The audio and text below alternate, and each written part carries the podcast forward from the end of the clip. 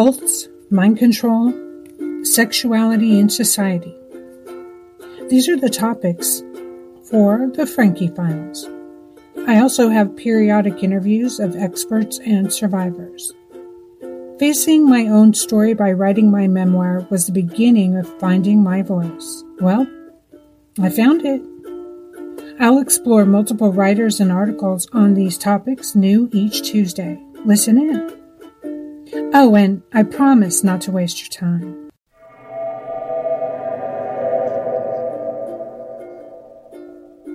This is the conclusion of our live Reddit talks, which took place October, November, and December of 2022. Our guest today is Dr. Tamara MC, PhD. Find her at tamaramc.com and on Twitter, Tamara MC, PhD. Dr. Tamara is a freedom activist for girls and women worldwide. She's a social scientist and a linguist who explores how language is used to manipulate vulnerable populations. As a cult, child marriage, polygamy, and modern day slavery survivor advocate, themes in her work explore coercive control, intergenerational trauma, religion, spirituality, and mothering.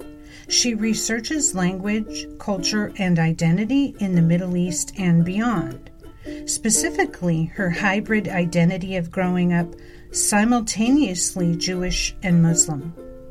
Although she was born to Holocaust survivor, refugees, and feels without home, she claims Lithuania and Belarus as her homelands. She's also traveled to 77 countries and counting, and makes the world her home. In America, she has roots in Arizona, Texas, and New York City. She's an empty nesting mama to two sons. She's a lifelong vegetarian and a lover of all sentient beings. I learned of Dr. Tamara through another sex cult child, Daniella Mestyanek Young, who recently published a memoir called Uncultured you got to check that out. Dr. Tamara reviewed Daniella's book, and it was an amazing article, which we'll discuss in this talk. Her world presence on issues of systemic oppression of women, for me, makes Dr. Tamara an incredibly exciting guest as my hope is that all we do on this show affects the upcoming generation of women to have a better life than we did. As two survivors, Dr. Tamara and I spoke for the first time in a live Reddit talk setting with a couple of questions from audience members. So join me in welcoming Dr. Tamara MC.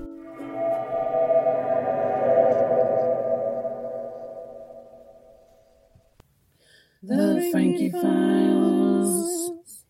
So you've been in this a while. You've been in this activism against being a child bride for some time what's this like for you to uh, let's start with the article in the Ms. Magazine. What was the responses you got to this amazing piece of work? Because I was already like a fan of Daniella and had interviewed her, and your comparisons of your life and hers, though it's a different religious cult that you grew up in, were so similar. How did you all, you know, how did you decide to review her book?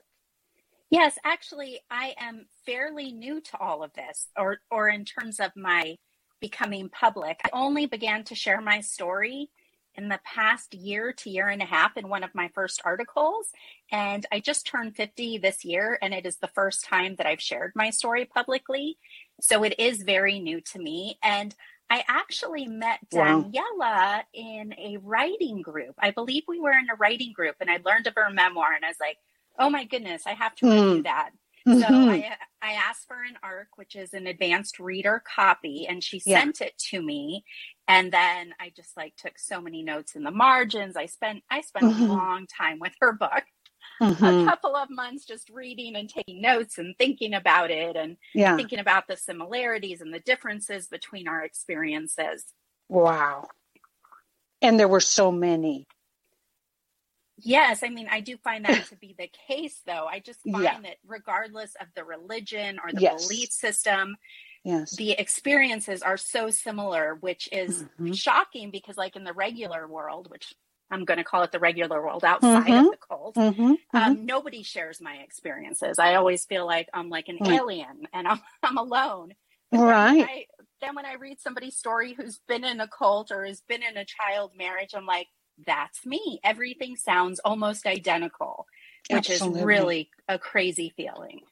Well, I have to tell you that um, I, I bumped into you on Twitter because I've been following Daniella through the year, through her whole process of releasing the book. And I got the ARC and I got the advanced copy, and I was the first, had the honor of being the first podcaster who'd read her book to interview her. And um, when I read the book, you know, I cried through the whole thing. I was crying for her and I was crying for me too, um, being a cult survivor. And I guess I bit off a little more than I could chew because uh, she was my first interview. so you talk about being new to this. This is also my first year doing so. I, I resonate with that. And it's oh, a process, right? Yeah, it is. Um, but it just kind of feels that it builds. It's like I just find that one yeah. little thing I do, it's like it opens up an opportunity for something else and I meet mm-hmm. somebody new. So I'm really loving the snowball effect of it. Me too, because just on responding to your article that she posted, there was also another child bride, um, Sara Tasneem, that we had spoken to, who was on responding to resonating with your article. So it's like, wow, this speaking out, you know, it has so many purposes. Yeah, it, it's, really cool because I met Sara Tes- Tasneem this this year as well, and we oh. became super close immediately. I love and, her. love so you guys both. now we've become these, you know, like a little pot of like I don't know. We mm-hmm. we also share so many similarities. Mm-hmm. Wow. And I think and I think that's like the joy is all of these new friendships that are just kind of opening up in such unexpected ways. I have to agree. And I was really really shocked because like you said about um you know, we're alone in our experience and in our survival until we meet people who've been through things like us. And when I was in this article, you know, um, excuse me, interview with Daniella in real time, which was um, not so public as ours here, but it, it was it was shocking to me to resonate and to relate to and in the book too. I hadn't examined with great detail like she had my experience. And so we I feel we help each other as we speak out. Do you? Right.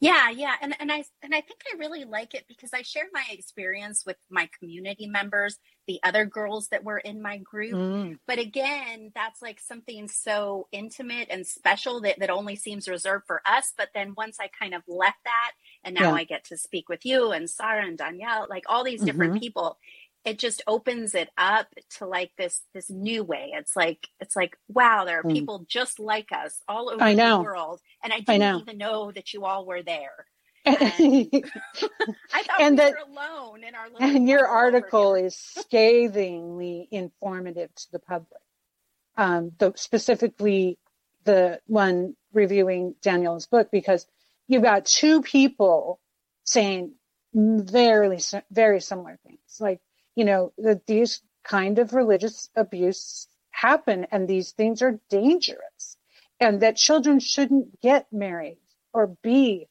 uh, thought of as sexual beings without, you know, having their childhood.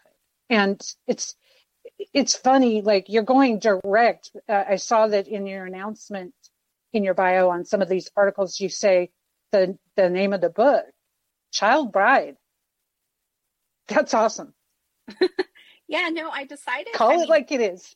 I mean, the publishers will probably change it. Who knows what'll actually happen? But that uh-huh. is, but if, you know, that is the title right now. I've that's had, the desire.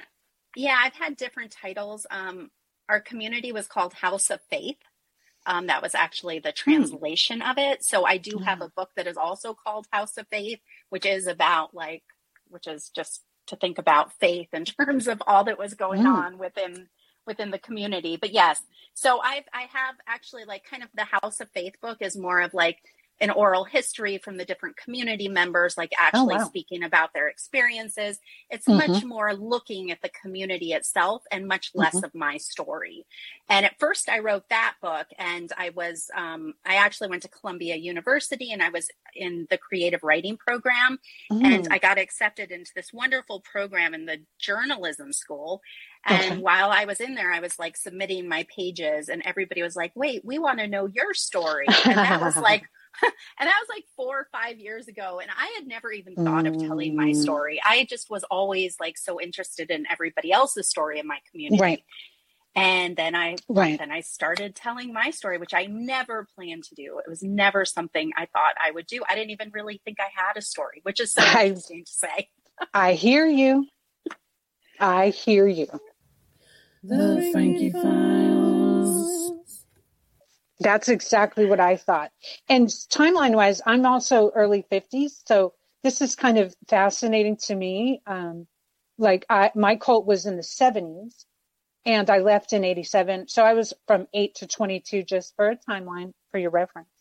And so I wasn't born in, you know, I also was not technically married, though I was paired with upper clergy and, you know, also made to service them, etc. So I had the sexual element, the child sexual abuse element, and teen and adult. And so it's just sad how many of us had that.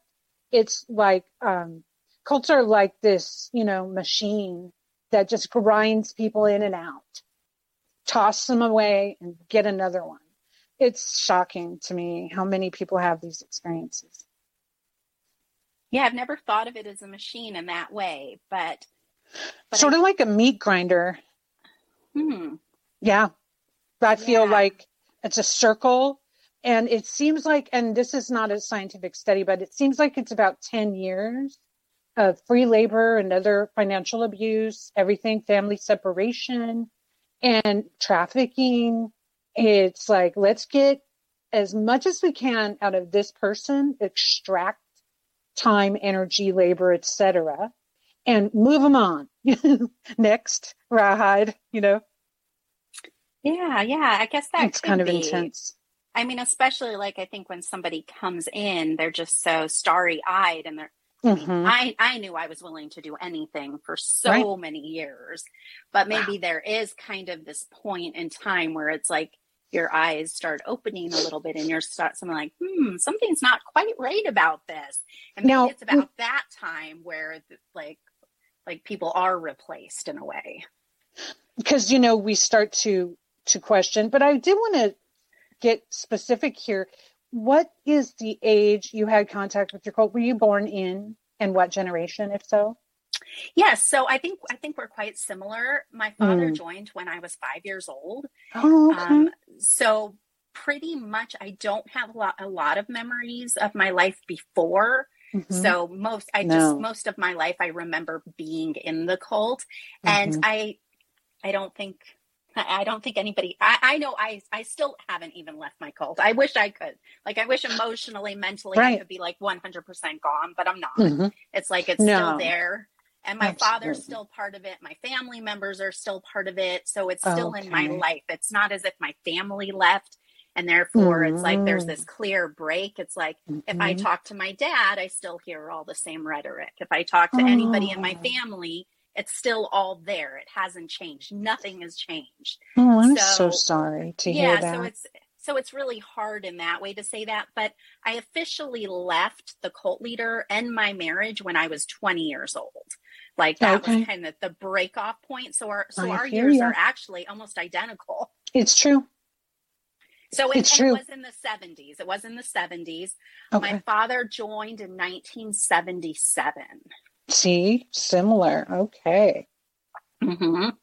Yeah. And it's like very, uh, the thing to do also is join a, a commune or, um, uh, you know, religious sect. I mean, mine was New Agey, Middle Eastern um, in yours. And you're also a linguist. So I, I was on my to-do list to talk to you about that. Um, you're a Middle East linguist. Is that the correct terminology?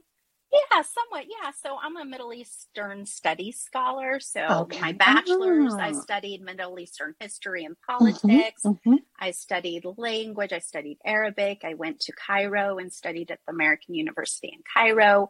Wow. Um, and then I went on in my master's and I did a lot, my master's as well. I did a lot of coursework. And then my PhD, I have my, my minor is in Middle Eastern and North African studies. oh my lord. You've been around those places then. Yes, yes. I've traveled. Oh I've done goodness. extensive research. Um, it's just always been an area I've been interested in. Okay. So it's something that I've been studying most of my life.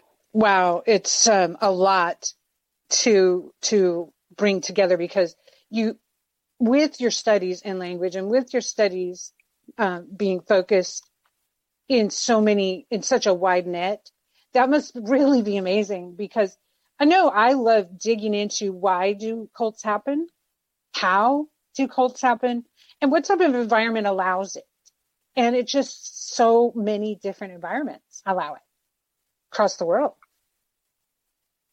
Right. Yeah. That's interesting. But I think there I think there's still so many similarities such as isolation and I Mhm. mean like I think you know cults can only breed in a certain environment otherwise it doesn't work. So so Mhm. even now like I'm I'm watching Sister Wives. I just finished the 17th season. I don't know if you've watched that at all. Ooh, No. Um, it's about a polygamist, a you know, a polygamist. I'll call it a cult, although that's not necessarily what other people would call it. okay. Um, but but it's about you know these, I'm these writing five, this down.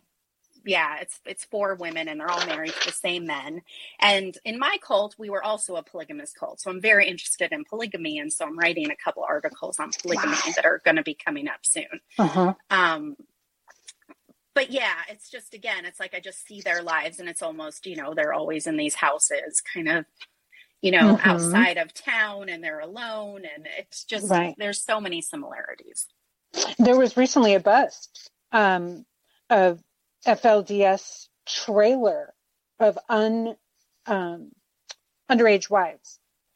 A trailer was discovered. They were they were running from one state to another. It's like, why would you need a group of underage wives? I've always been. I I said this to Sara. Guys can't handle one woman. Why do you need twelve? What is the Yeah. deal? what? You know, so anyway, um, yeah. well i think okay. a lot of these are like building a kingdom like like building these Right. groups that can then get to heaven and it's like this Right. whole ours wasn't like that at all we didn't think like that but Okay. so many what did they groups- think like? What was the the doctrine generally? um what aspect when you Well, I mean, um, example, mine was New Age religion. Um, a leader, the leader was female. Forced polygamy for me was female. Um, to the upper clergy. So, you know, like they work it into whatever they want. I'll tell you. Um, the the the doctrine itself was like a lot of um, Jesus, Buddha, and Gandhi and then all the astrology, numerology stuff that was new agey, you know, so huge, which I still see going on today.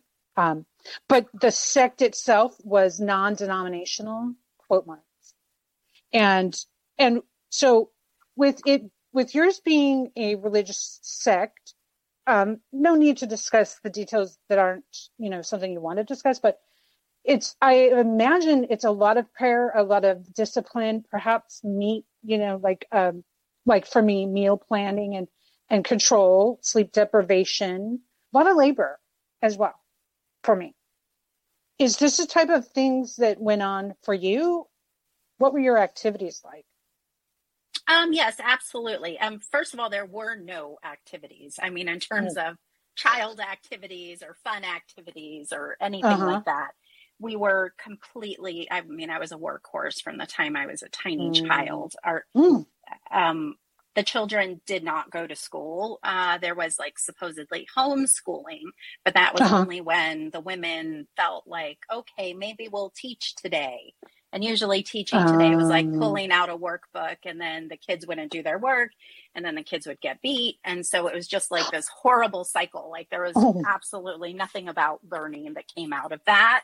Mhm. Um, but but I think very similarly, lots of prayer, prayer all day long, prayer Uh-huh. most of the night, um, Mhm. sleep deprivation for sure. Like as Mhm. children, we weren't able to go to like we'd have these all night chanting sessions where we'd be up and we'd have to Mm. sit up for hours and hours, and then we always had to get up super early and pray. And then just begin cooking and cleaning, making the breakfast, cleaning the breakfast dishes, Right. then cleaning, then getting ready for lunch and lunch dishes. It was just And that sounds food. familiar to me. Yeah. it was just from one meal to the next, and prayer and Uh-huh. watching and watching the little kids.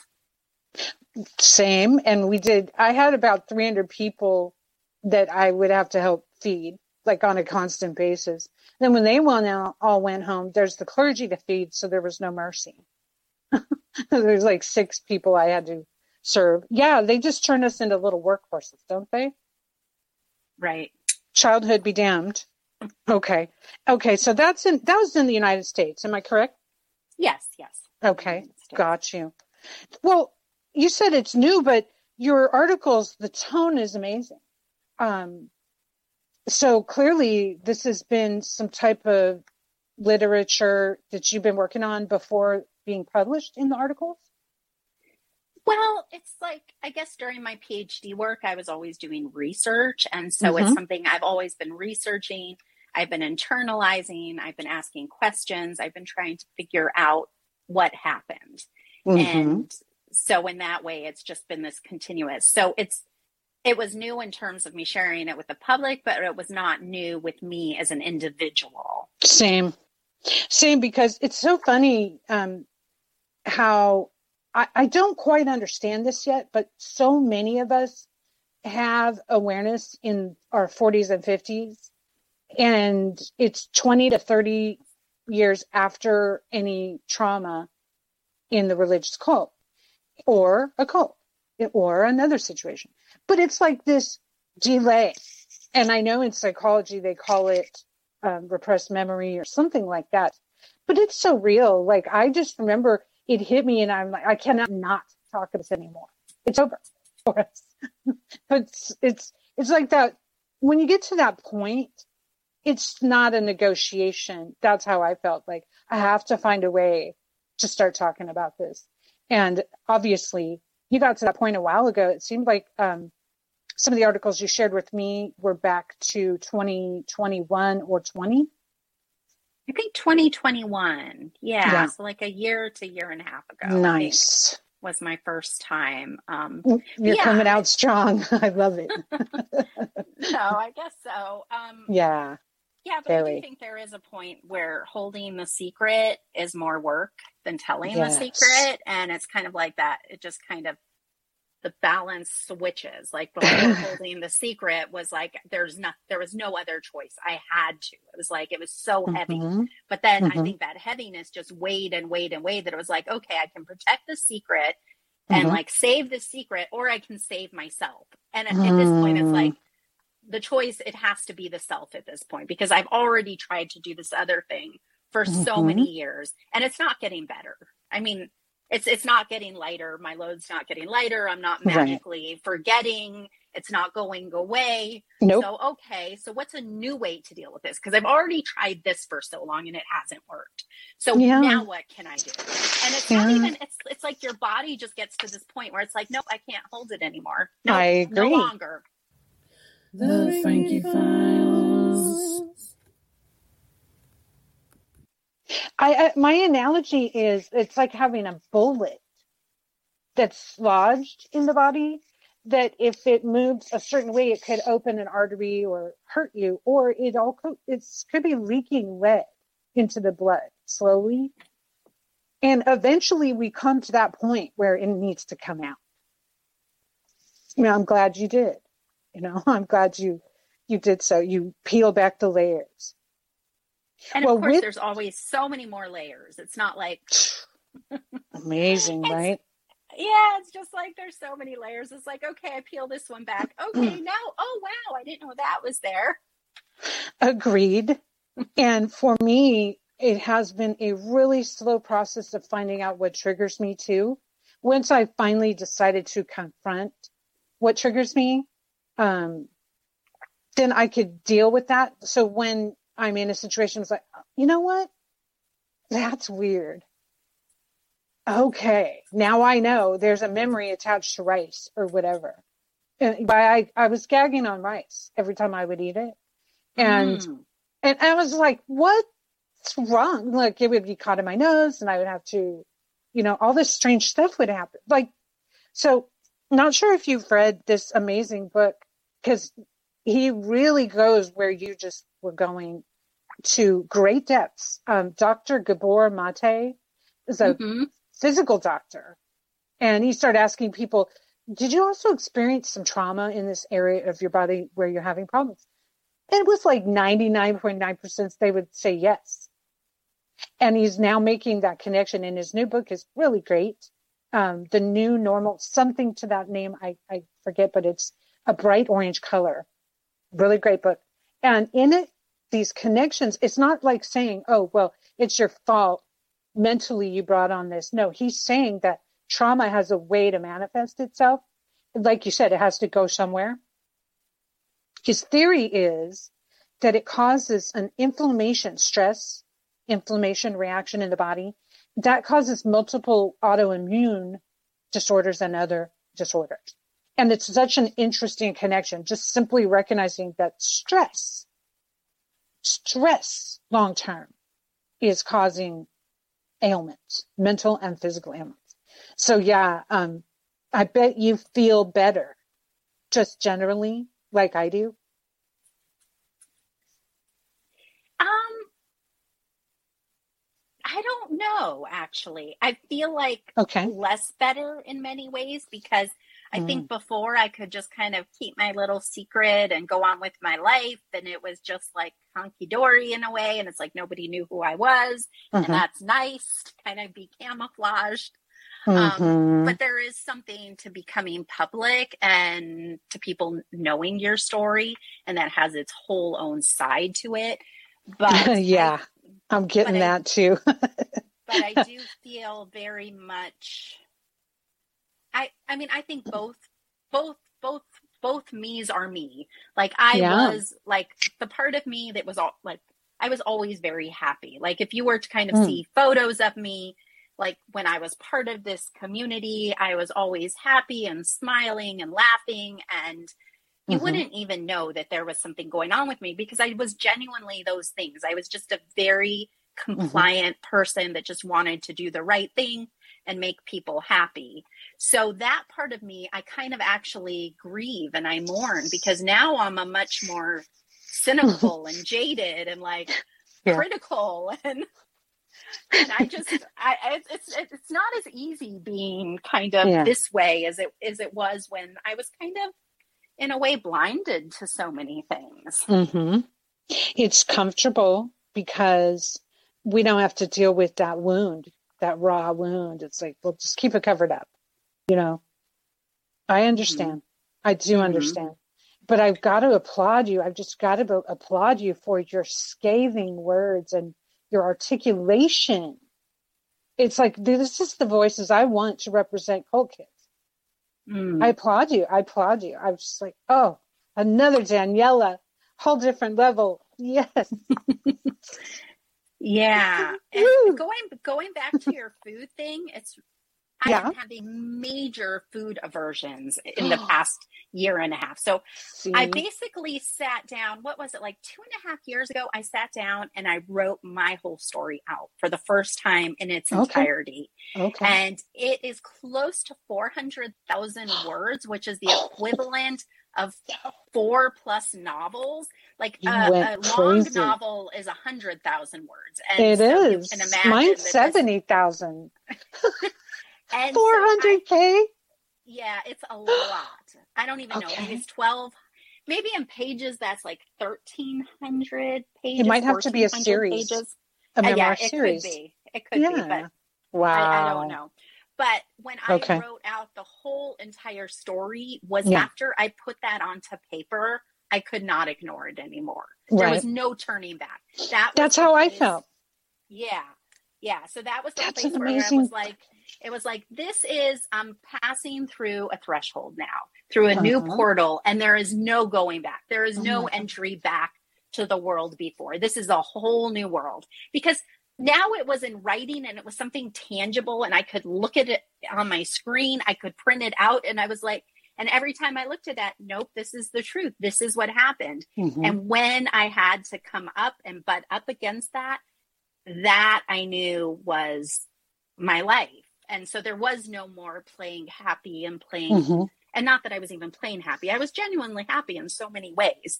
Mhm. Um, but but yeah, but just to kind of step back and really look at my life. But since then, going back to the food aversions, I have had so many food aversions in the past.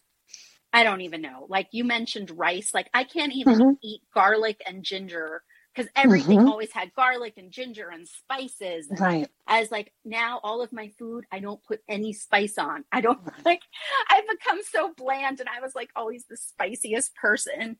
And Mm. there's so many textures I can't eat. Like in our community, um, Right. One of the only things that, that we were given to eat was oatmeal. And there was oatmeal with nothing on it. It was just like Oh. plain oatmeal and water Oh. God. And it was just, and that I've done that a lot when I was in college. That's gross. I've done it a lot. I had to make sure it had the brown sugar pack. No, because we But, were not ooh, allowed to have any sugar. We weren't allowed to have anything. And so that Mm. was kind of our breakfast for like my entire childhood. Like that was all we ever had. awful. So Awful. now it's like like since Awful. then it's like, you know, everybody thinks oatmeal's so wonderful and they eat it for breakfast and I'm always like, no oatmeal. Wow. Give me slimy oatmeal, whatever you do. It's funny because I'm going to be dealing with this in season two food aversion and food deprivation that we experience. And it is so, um, such a minefield, isn't it? I mean, because like when I think about all, they, they have a saying, Dr. Tamara, Mm-hmm. the saying I heard in psychology is that neurons that fire together wire together.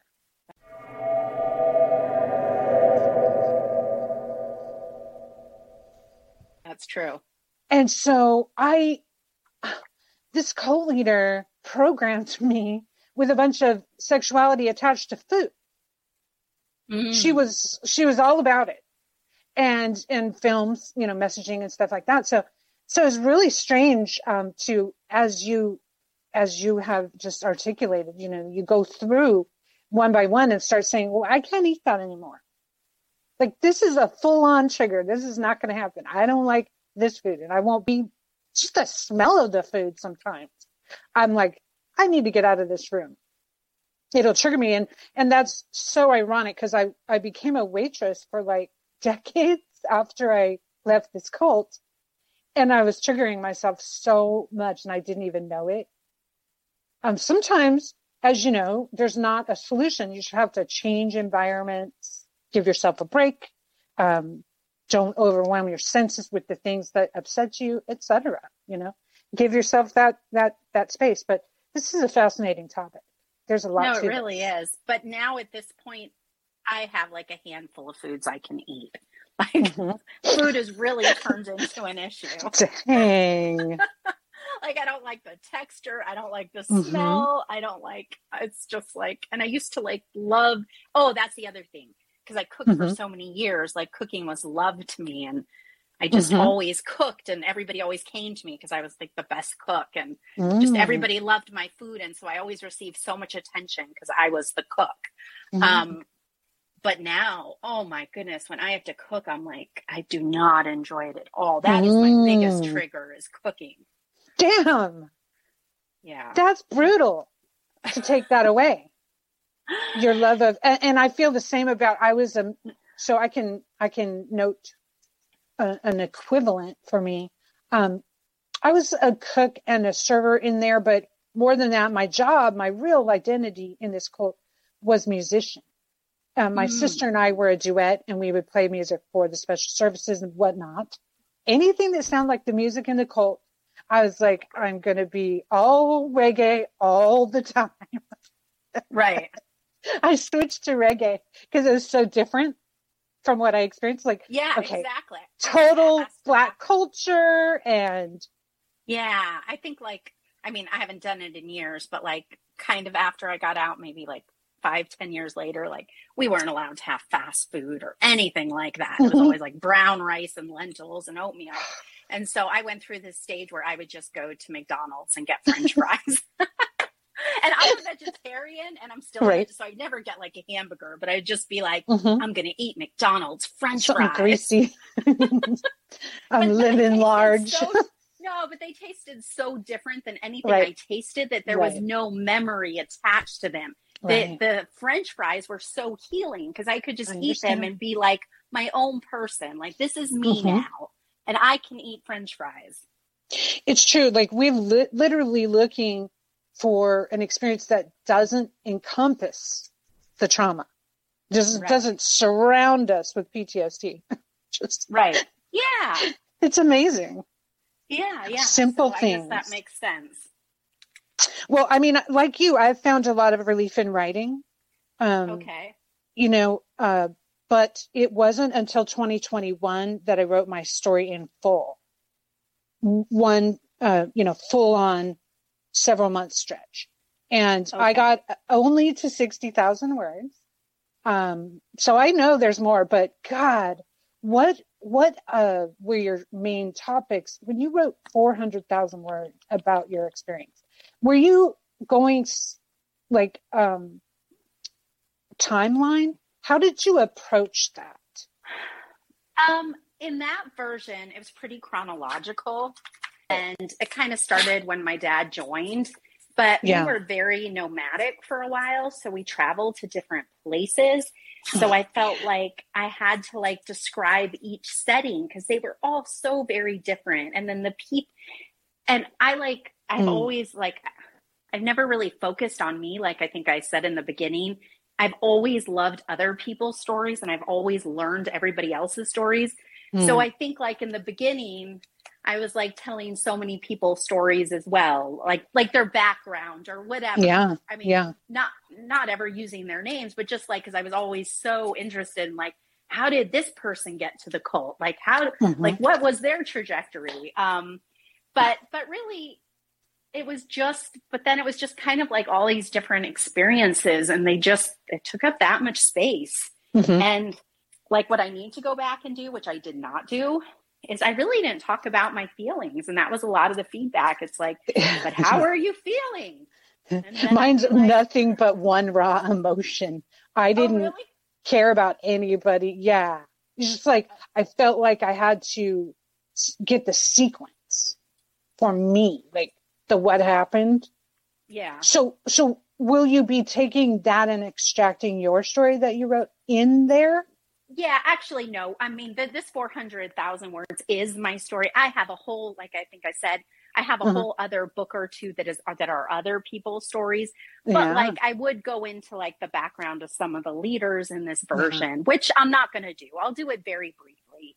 You know, Uh-huh. when I actually do publish, but then I can write other articles, which I've learned that are separate. And so I can still yes. talk about everything, but they don't have to be in this one memoir. This one Right. memoir cannot contain it all. Agreed. And I and I made sure like I was just my first um book effort. So I made sure to create some kind of timeline, you know, so I could stay on tra- on task because I think you know, uh you start writing and and it's so like intriguing to go on side shoots and stuff like because there's i- in yours how many people is the membership was I should say Yeah, so that's a hard question, but I'd say maybe at its max 150, maybe. Mhm. Um, maybe closer to 120, 130. I'm not exactly sure. But Got a it. lot of the time it was much smaller, like 30, Hmm. 40. wow Um, so yeah, so it kind of it, it was Mhm. always ebbing and flowing. Nothing was ever the same. Ever. super nomadic huh yeah.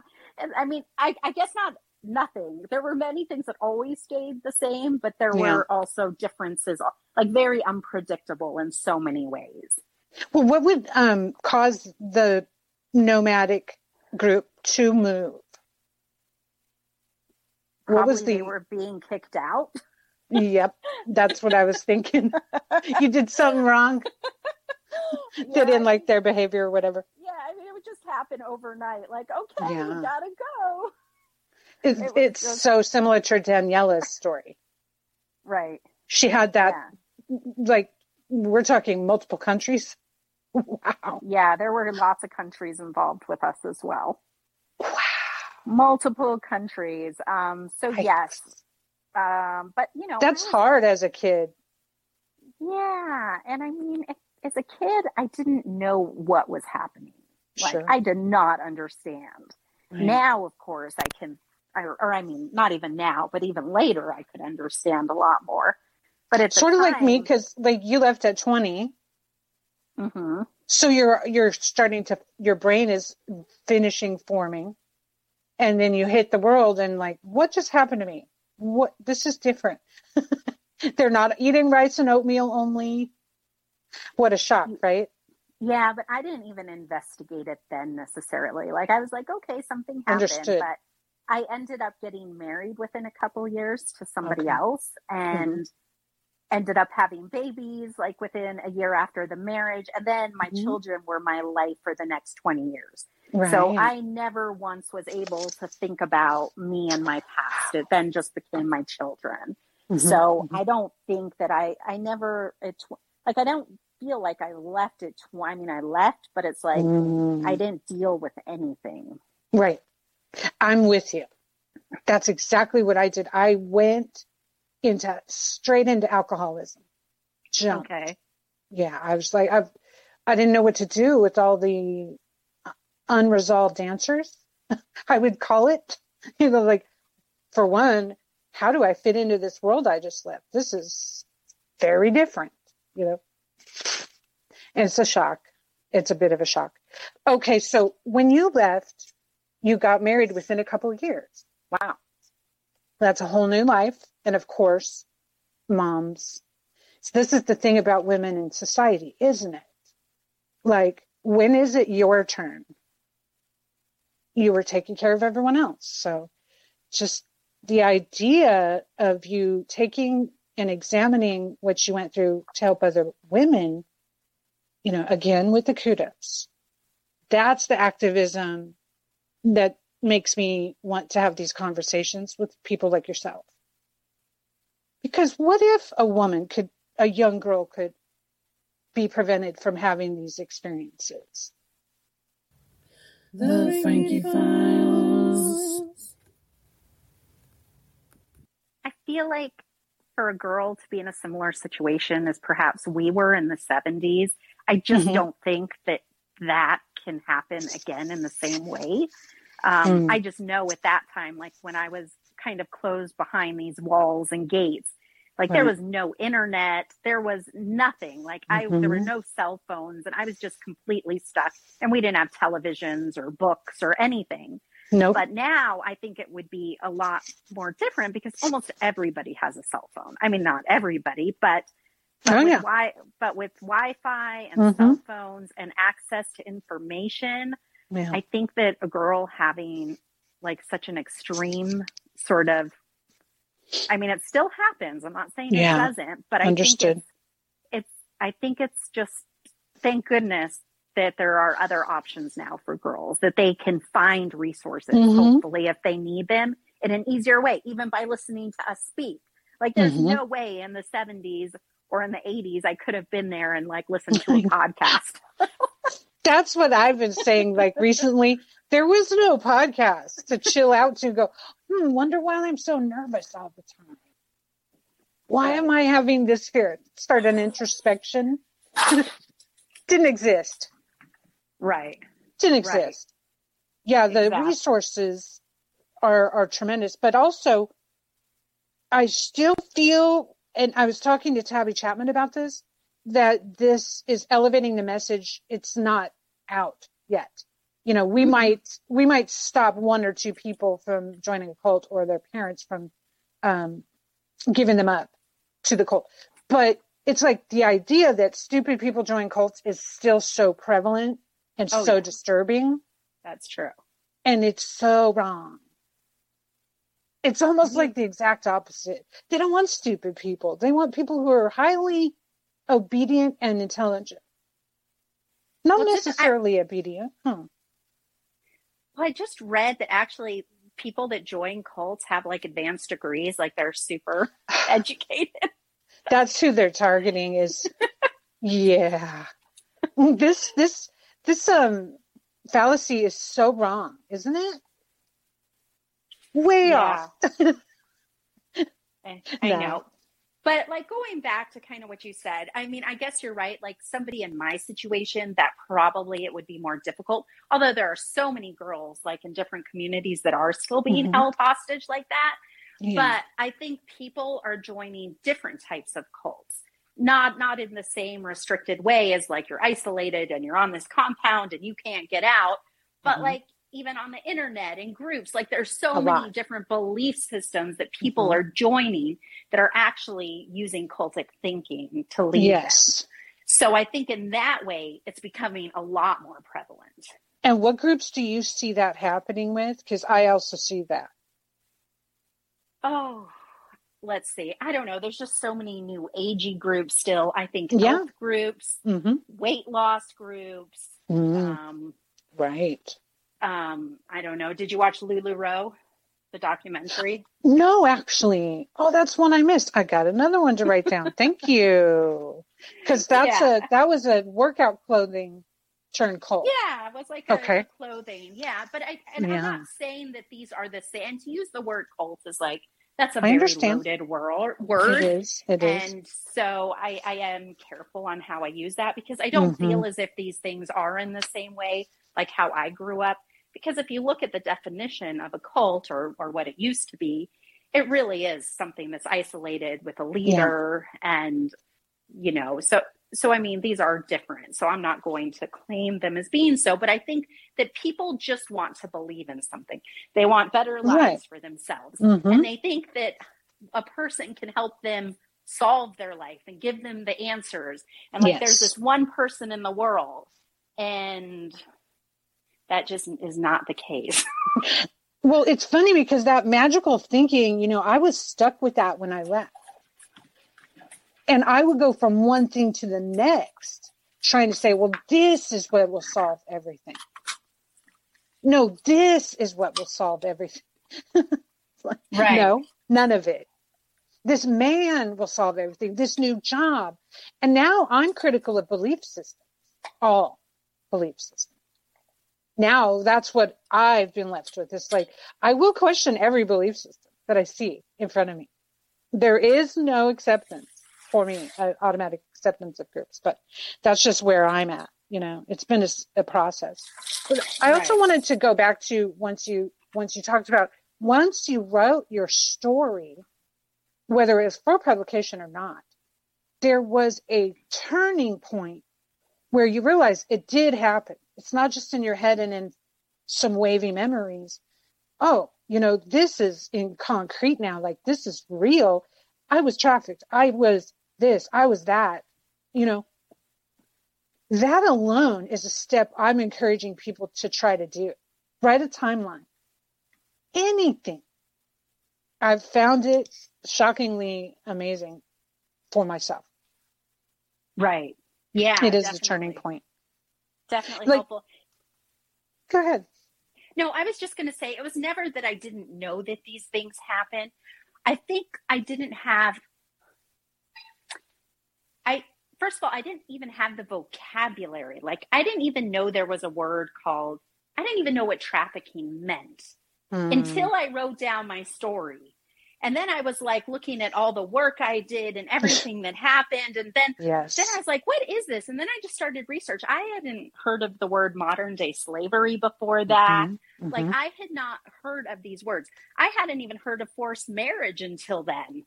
Because it Mhm. was after I put out my story and I was like, okay, I just started researching. And then I was like, wow, that's Yeah. exactly what happened to me. But I didn't have Mhm. the vocabulary for it. I I didn't know. know what the words meant. Did you think, well, I was married young, or you know, it wasn't normal, or something like that, or just like, just, it was normal for you? it seemed normal because all the most of the girls in the community were married by 14 Mhm. Mhm. so all of my sisters like Mm. not my blood sisters but my commune sisters they were Mhm. all getting married and they were my best friends and so yeah. We were all in it together that it didn't seem everybody was unhappy and complained and like horrific stories but it's like Yeah. there was but there wasn't something else so that was our world Yeah, so i, I guess understand. it just didn't it didn't like yeah And we can, It's I think maybe we're the exception. Like there's people who go their whole life and never examine what happened. You know, yeah yeah maybe i mean I don't, I, I'm so fascinated. I was hoping, you know, I don't know. I don't know what happens to trigger that. But for me, I was 40 something in Vegas. So this would have been 20, let's see, 14. And my mom was living in Vegas too. And I just one day I was like, I can't go another day without telling her what happened to me and my sister. She didn't know. Wow. And there was, yeah, sexual abuse. So in the cult. So it is astonishing to me that we can live most of our lives and then all of a sudden snap out of it and go, wait a minute. I got to get this out. right Yes, I, I guess I, I'm I'm very thankful that I reached that point, but I also don't understand how I reached that point. But it was painful. Yeah. Do you? Do you know why you reached that point? I think there's various reasons. I think I was finally at a point where I could. My children were grown and they're doing well and they're happy. Mm-hmm. And I'm just in a place like where other people don't need me. So it's the first time in my life where somebody, where I haven't had other responsibilities on me. yeah. And so because suddenly I was like, okay, I'm an empty nester now Mhm. and here I am and I'm alone and okay, well, Mhm. I guess it's the time. Of course, it Mhm. wasn't like I said this is the time. It's like Mhm. my body was like this is the time. Yeah. See? That's what I mean. The Frankie Files. It, it's like physiological. And this is where the Gabor Mate book comes in, M-A-T-E spelling, um, because he, he really is talking about how it goes somewhere and it goes into the body. When we have trauma and we have things we don't understand and we hide them away, um, it goes somewhere. It goes into the body. And then when we get to address that, it starts coming out. So there's something to that, but not quite sure for me what triggered it either. But it was like um, unavoidable. And then you, I'll be damned if I didn't say I'm going to write my story, and then seven years later I wrote it. It was like obstacle after obstacle after obstacle. It was so terrible. So it's a good thing to to, to get to that point. Um, so I do I do I do assume we have a little less viewership than normal because of the holidays. However, I want to find out what you'd like to leave our viewers, our listeners with. This will be a full episode on Frankie Files podcast, so no worries. Um, tell me, what is your main message to the world now? You've been a, a writer on this topic. You're going to release your memoir. What's the thing you really want to get across? Um, I think that all of us, like when something's happening to us, we know when it's not right. Like when something's not right, we know it in our bodies. And maybe it's just this tiny, tiny feeling. And I think so often we fight that feeling and we fight ourselves and we're like, oh no, it's fine, it's nothing. And we talk ourselves out of it. But I know that whenever I've had that little feeling, I've always been right. And I really believe in trusting our guts. Like whenever something isn't feeling right, no matter what our mind is trying to make it better about, it's not right. And so mm-hmm. just to trust that part in ourselves because that part is always going to be right. And even though we can have all these outside forces and all these parents, perhaps teachers, mm. friends, so called, whatever it is out there, telling us things and we know when somebody says something whether or not it resonates and mm-hmm. whenever something doesn't resonate whenever a teaching a conversation something doesn't work just let it go because it's not ours to keep and mm-hmm. just holding so true to that and knowing that we're never wrong and that mm. we all have the right to freedom and we all have the right to love and to joy and if anybody ever tells us differently, that's not true. Mm. That is not true. Life is not just about hardship and work and doing all these things, which is part of that. But in the society I was brought up in, that was my only destiny mm-hmm. was to be a worker, a religious girl, a wife, a mother, all of these things but there wasn't joy within those. It was just these roles, and I had to follow them and become them and do them. But but within that, it's like there is time for hobbies. Like I didn't have hobbies. Like like there are mm-hmm. time for for all these little joyful moments in life, which I think are so important. Yes. Absolutely. Wow. Excellent words of wisdom there because we definitely didn't weren't allowed as well to have any personal um, behavior, any hobbies, any personal interests, anything that didn't serve the group right that moment, you know.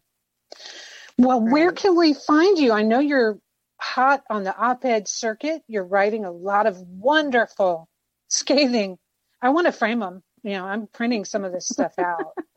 love it, love it, love it it's like first of all the feminism angle you know people forget that a lot of this stuff happens to women because a lot of men are in charge of churches so often the severity can be you know land on women and, and young children yes yes that's what i have found as well so that's mm-hmm. why i joined mm-hmm.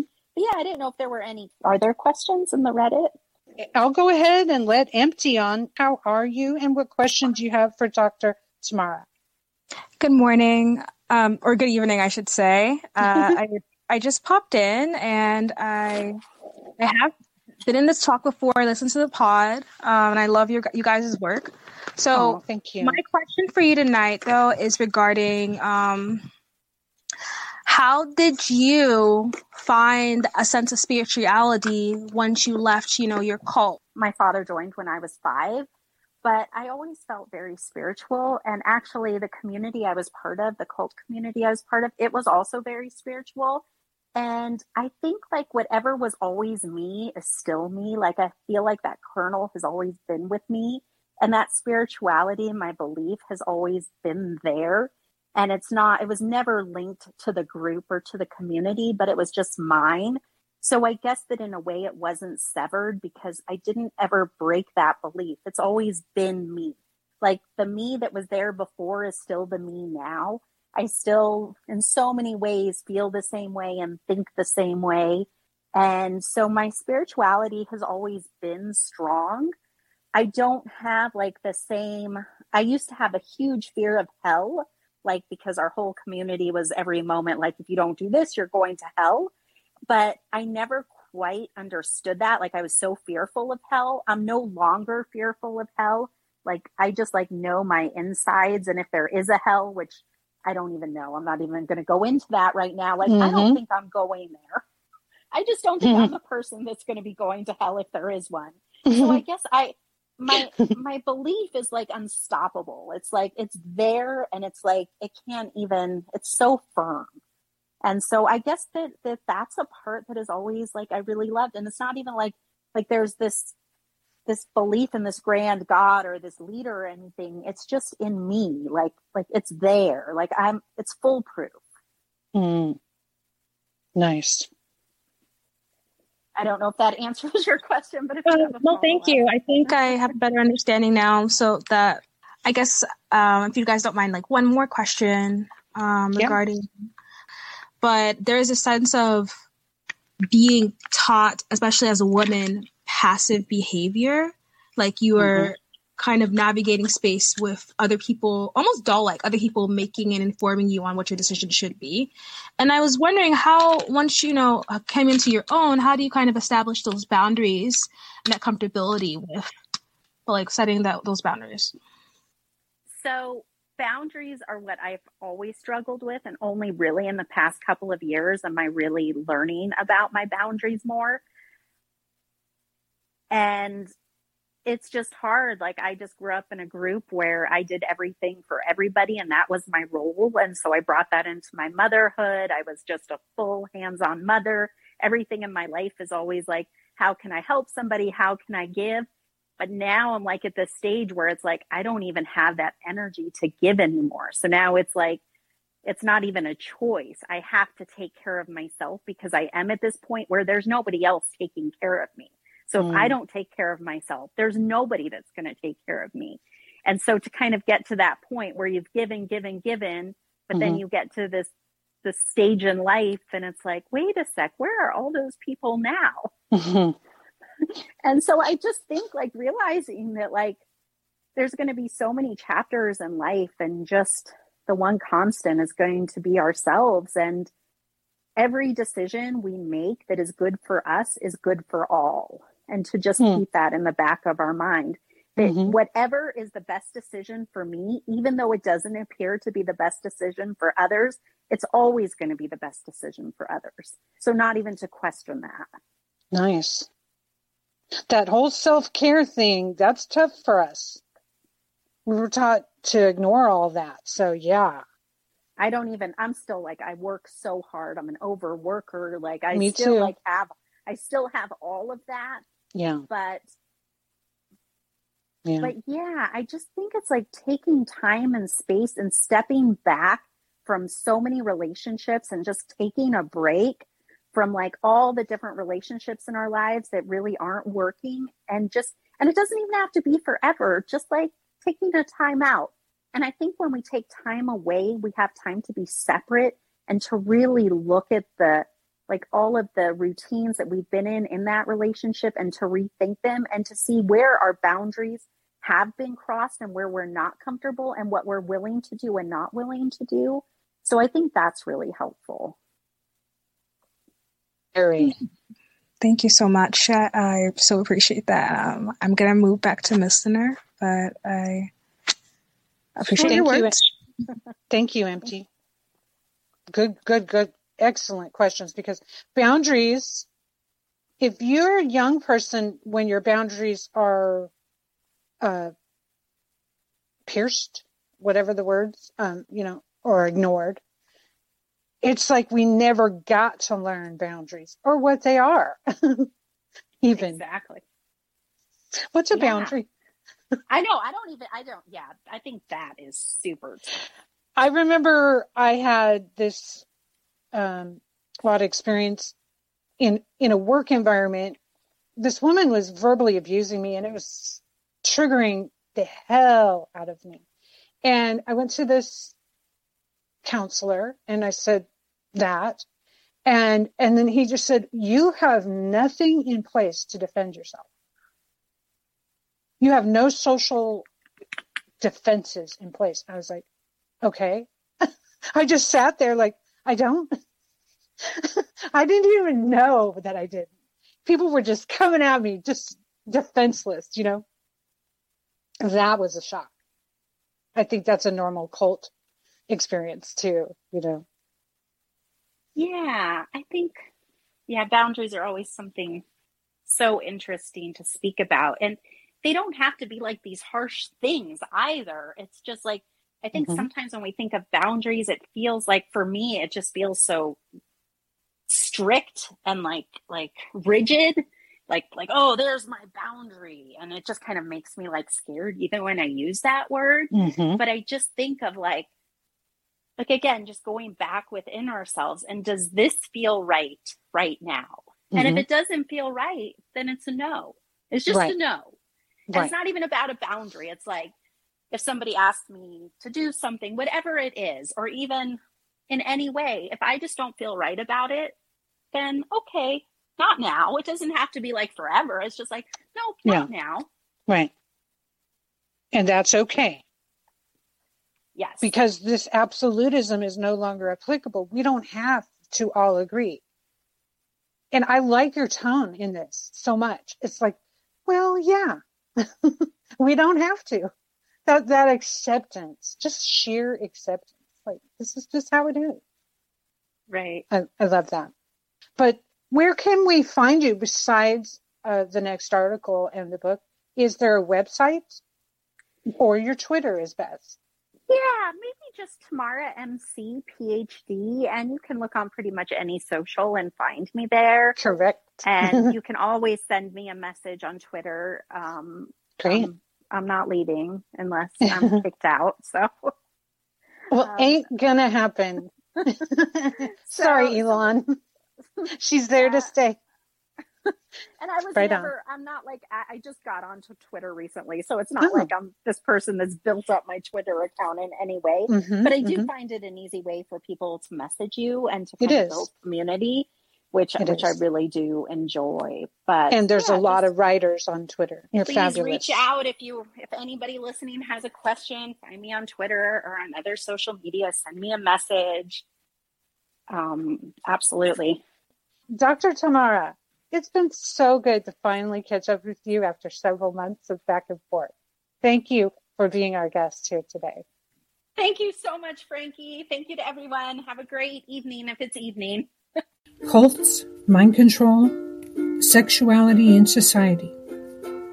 These are the topics for the Frankie Files. I also have periodic interviews of experts and survivors. Facing my own story by writing my memoir was the beginning of finding my voice. Well, I found it. I'll explore multiple writers and articles on these topics new each Tuesday. Listen in. Oh, and I promise not to waste your time. Cults, mind control, sexuality in society. These are the topics for the Frankie Files. I also have periodic interviews of experts and survivors. Facing my own story by writing my memoir was the beginning of finding my voice. Well, I found it. I'll explore multiple writers and articles on these topics new each Tuesday. Listen in. Oh, and I promise not to waste your time.